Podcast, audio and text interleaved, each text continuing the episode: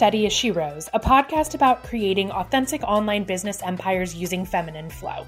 We're ditching the demanding hustle and replacing it with integrity infused, juicy, feminine energy that effortlessly attracts our dreamiest clients.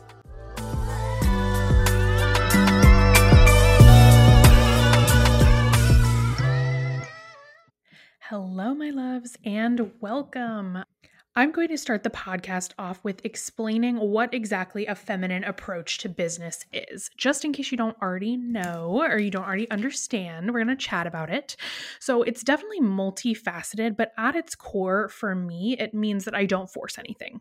So, I've let go of hustle and only seeking value and productivity. I don't do that anymore. And I've stepped into a much more natural way of leading and creating.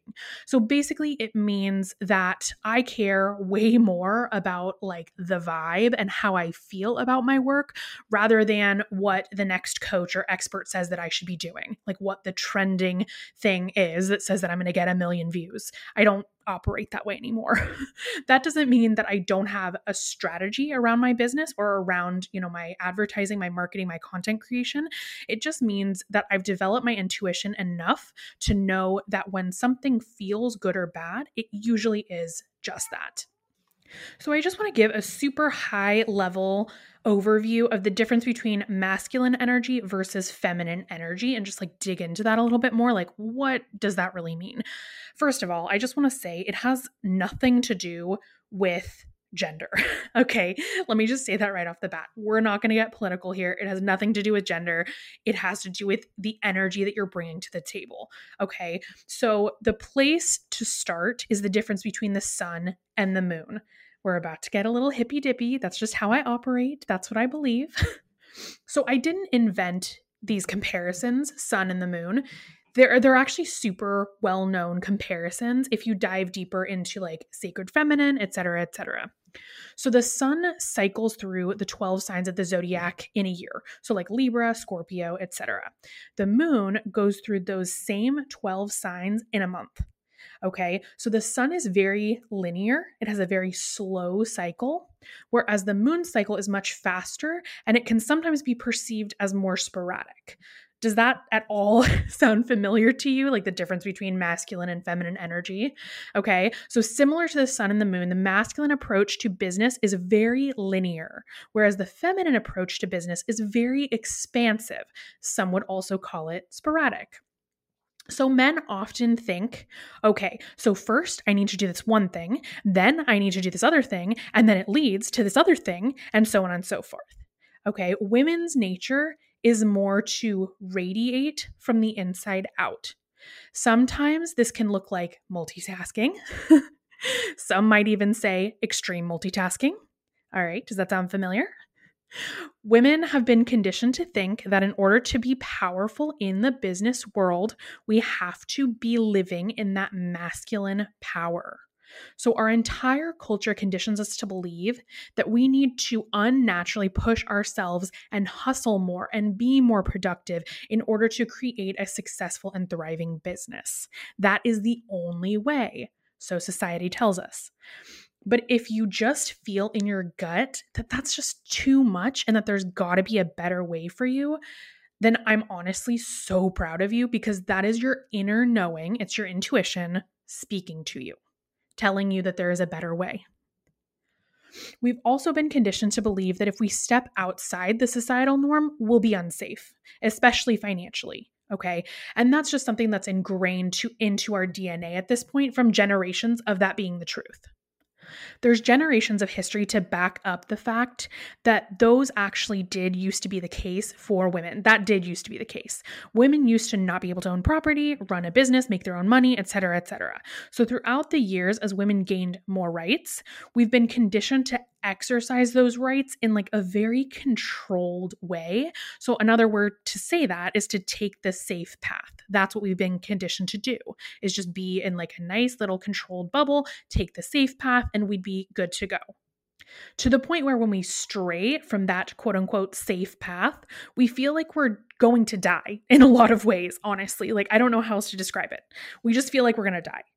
Because that feeling lives in our genetics from centuries ago when it may have actually been true. That might have actually been true centuries ago. It was.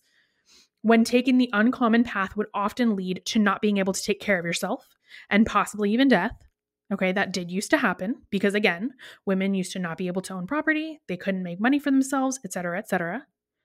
But what I want you to remember is that you are not going to die, okay? You're just uncomfortable. That's what that feeling of severe uncomfortability is. It's just deeply ingrained from centuries of conditioning, forcing you not to stray from that safe zone. So now we know that growth often comes from that discomfort and that is what I'm going to encourage you to do is to make yourself just take a breath through the discomfort because you, once you come out the other side, you're going to grow. Trust me. Okay, so how does all of that relate back to business? So, the biggest thing that I want to focus on right now is the concept of productivity equaling value. Let's just dig into that for a minute. So, a lot of us have been constantly taught from a young age that in order to be valuable and for people to see value in us, everything that we do needs to be productive. Okay, does anyone else feel like that? I feel like I've I've lived there. I'm still unpacking that trauma 100%. Like we need to constantly be producing and giving and only after all the things are done have we earned rest or earned doing something for ourselves or earned pure joy and pure fun.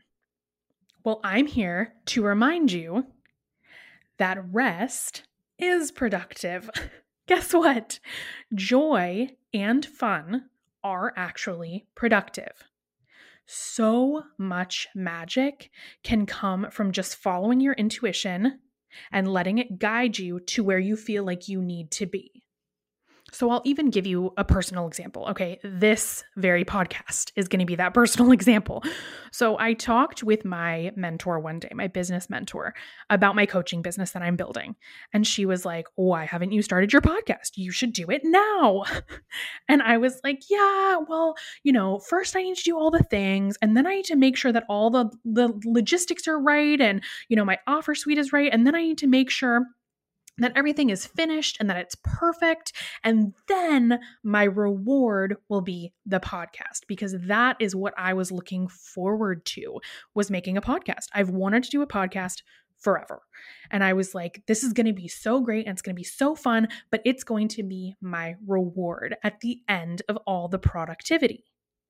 And she was like, no, that's silly. If it feels like it's something that's going to bring you pure joy, you should do it now and make it a priority. and that was a little mind blowing for me. I was like, really? so you're saying that I can have my dessert before I eat my vegetables, basically, is what she was telling me to do. So I decided to set aside my lists of things that needed to get done and I dug into starting my podcast. And honestly, at first, I was scared. I was really scared. I ended up messaging her saying that I was so scared that I was having major imposter syndrome, basically. So I felt like no one w- would want to listen to what I had to say. I felt like people would say, like, oh my God, like, who does she think she is? But then I just, I did it. I basically just mentally, I just needed to kind of take a minute and look within myself and just have a little pep talk with myself and just say, no, like you don't need to be scared. You're in a safe place and this is going to be great. And once I gave myself that permission, honestly, the ideas just kind of started flowing. But it did take me to mentally kind of look within myself and reassure myself that it was going to be okay and that I was safe. So I did it, and it's honestly been my most naturally flowing creative outlet in my business so far, which is why I know that it's what it, what I am supposed to be doing and prioritizing. I'm going to be honest with you. I was raised in a household where my dad very much valued productivity over all else. and to him, productivity looked like education. And that looked like higher education. So, you know, college, etc. Um, and for me, like I always knew in my gut that I that wasn't really my jam. That wasn't really my path. And I think for a while, like when I was in high school, I kind of started to, you know, I tried to like entertain him. I wanted to make him happy. And so I went on at least one college tour um, of like a state university. And it just like it, it looked fun and it looked exciting. But I already knew that I was not going to do well there that i was not that was not like my place. I wasn't going to thrive there. But because my dad was looking at me and he i just knew that he would be so proud of me if i you know graduated high school and went to college and got really good grades and got my degree and just you know followed followed the safe path essentially. I think at the time i wanted to become a teacher um and he you know he encouraged me to become a math teacher who knows why because i was never great at math. Um, but that was the path that he so badly wanted me to be on because he saw that as like a very predictable very safe path that would essentially be my guarantee um, to like an income. And in my gut i was like you know that doesn't that does not sound like it's going to be a guarantee to me. Um and lo and behold you know many years later i'm looking at how our world functions today and i just am like yeah no there's no way that i ever would have it would have been you know not maybe stable maybe um but it would not have earned me much money um, it definitely would not have guaranteed me a job. Like my brother and his wife are both teachers, and they have been laid off at least one time before that I know of. Um, and it's just, you know, every year for them, it's a little bit nerve wracking to like whether one of them or both of them are going to be laid off again because you know it's just there's just no guarantees. And i think for my dad he just so badly wanted to guarantee that i would have safety in the future that he was trying to steer me towards a path that i was not inclined to go down. Now me being myself and being a very strong willed now woman and at the time young girl um i didn't i knew that i wasn't going to do anything that i didn't desperately want to do. And so basically um instead of going to a four year university, I decided to go to community college for at least my first two years. And even at the time, I kind of knew that I didn't want to pursue anything more than that and that I was kind of going to, like, I, for a lack of a better term, like half ass my way through community college. Um, but I was like, you know, this is fine. Like this this will let me just bide my time while I kind of figure out what my next move is going to be. Um, and once I was, I think, I think I did one and a half years at community college, like three semesters. And then I told my dad that I wanted to take a break, maybe a semester, maybe a year, um, but that I just needed a break. And you know, my my dad graduated from a four year, four year university and went on to go to law school, become a lawyer, etc. And so, you know, he he looked at me and he was like, "Yeah, well, you know, I took some time off in college too and like maybe that's okay. You can step away and then you can come back to it." And just like genuinely in my head at the time, I was like, "Yeah, okay." like I I don't think I'm ever coming back to this. This is just not my thing. And that's exactly what happened. I ended up, you know, leaving community college I was working part time at a restaurant at the time, and I ended up going full time and then some. Um, if you've ever worked in restaurants, you know what that means. Um, and I ended up, you know, going from like a host to a server to a manager to a general manager, etc. Worked my way all the way up the ladder. Very, very ambitious. Um, did it pretty quickly for what it was. And then once I got to the top, and I was a like a general manager of a location, like it was my location to like run the operations for. I kind of looked around and I was like, "Oh, no." I was like, "This is not what I wanted at all." And you know, my it was funny because my boyfriend at the time, I kind of I didn't even really talk to him about it, but I I just kind of told him at one point like, "Yeah, I'm going to quit." like I just need to quit. I need to not be here. I also had some stuff going on in my personal life at the time that I was like, yeah, no, this job is soul sucking and it's not ever going to stop being soul sucking. And so that is exactly what I did. I went to the owner of the company who I reported to and at first I tried to kind of reason with him and explain the fact that you know, I needed more help, et cetera, et cetera. And then when he kind of rejected, you know, what I was saying, then I said, okay, well, then I'm done. I'm kind of done. So I need you to find a replacement for me. Um, and then he asked for my timeline, and I said, you know, just whenever you can do it. I don't have anything else lined up, but like I just need out. Um, and so that's how that went down. And, you know, at the time, it didn't even really occur to me to confer with my partner because I don't know. I just, and you know, I even do that to this day. I don't really tend to confer with many people, and it's gotten me in trouble sometimes with my partner specifically because he just doesn't understand. He's like, Well, why didn't, why didn't even occur to you to get my opinion? And I'm like, Well, because I didn't need it, honestly. Like, I typically refer to my inner voice, my intuition, if I need to make a decision, a large decision about my life, you know, then I'll I'll refer back to myself. Like I do not need much external validation and I've been that way my entire life. Just I just haven't really ever needed it. And so again, not advising you that that's how you should be because it has gotten me into trouble here and there with my partner specifically when you know I make a large decision for what I view to be as for myself and then he's standing on the sidelines going wait a second. Like that's kind of going to affect me too. Like what are you doing?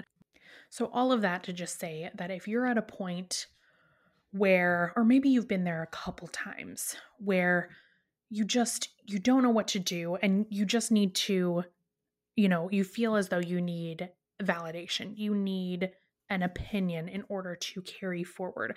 I would definitely encourage you to look within yourself for that validation rather than looking externally at someone else's validation, even if it's your partner's. There's no harm in getting your partner's opinion, but ultimately it is your life and you need to live your life how you feel is best.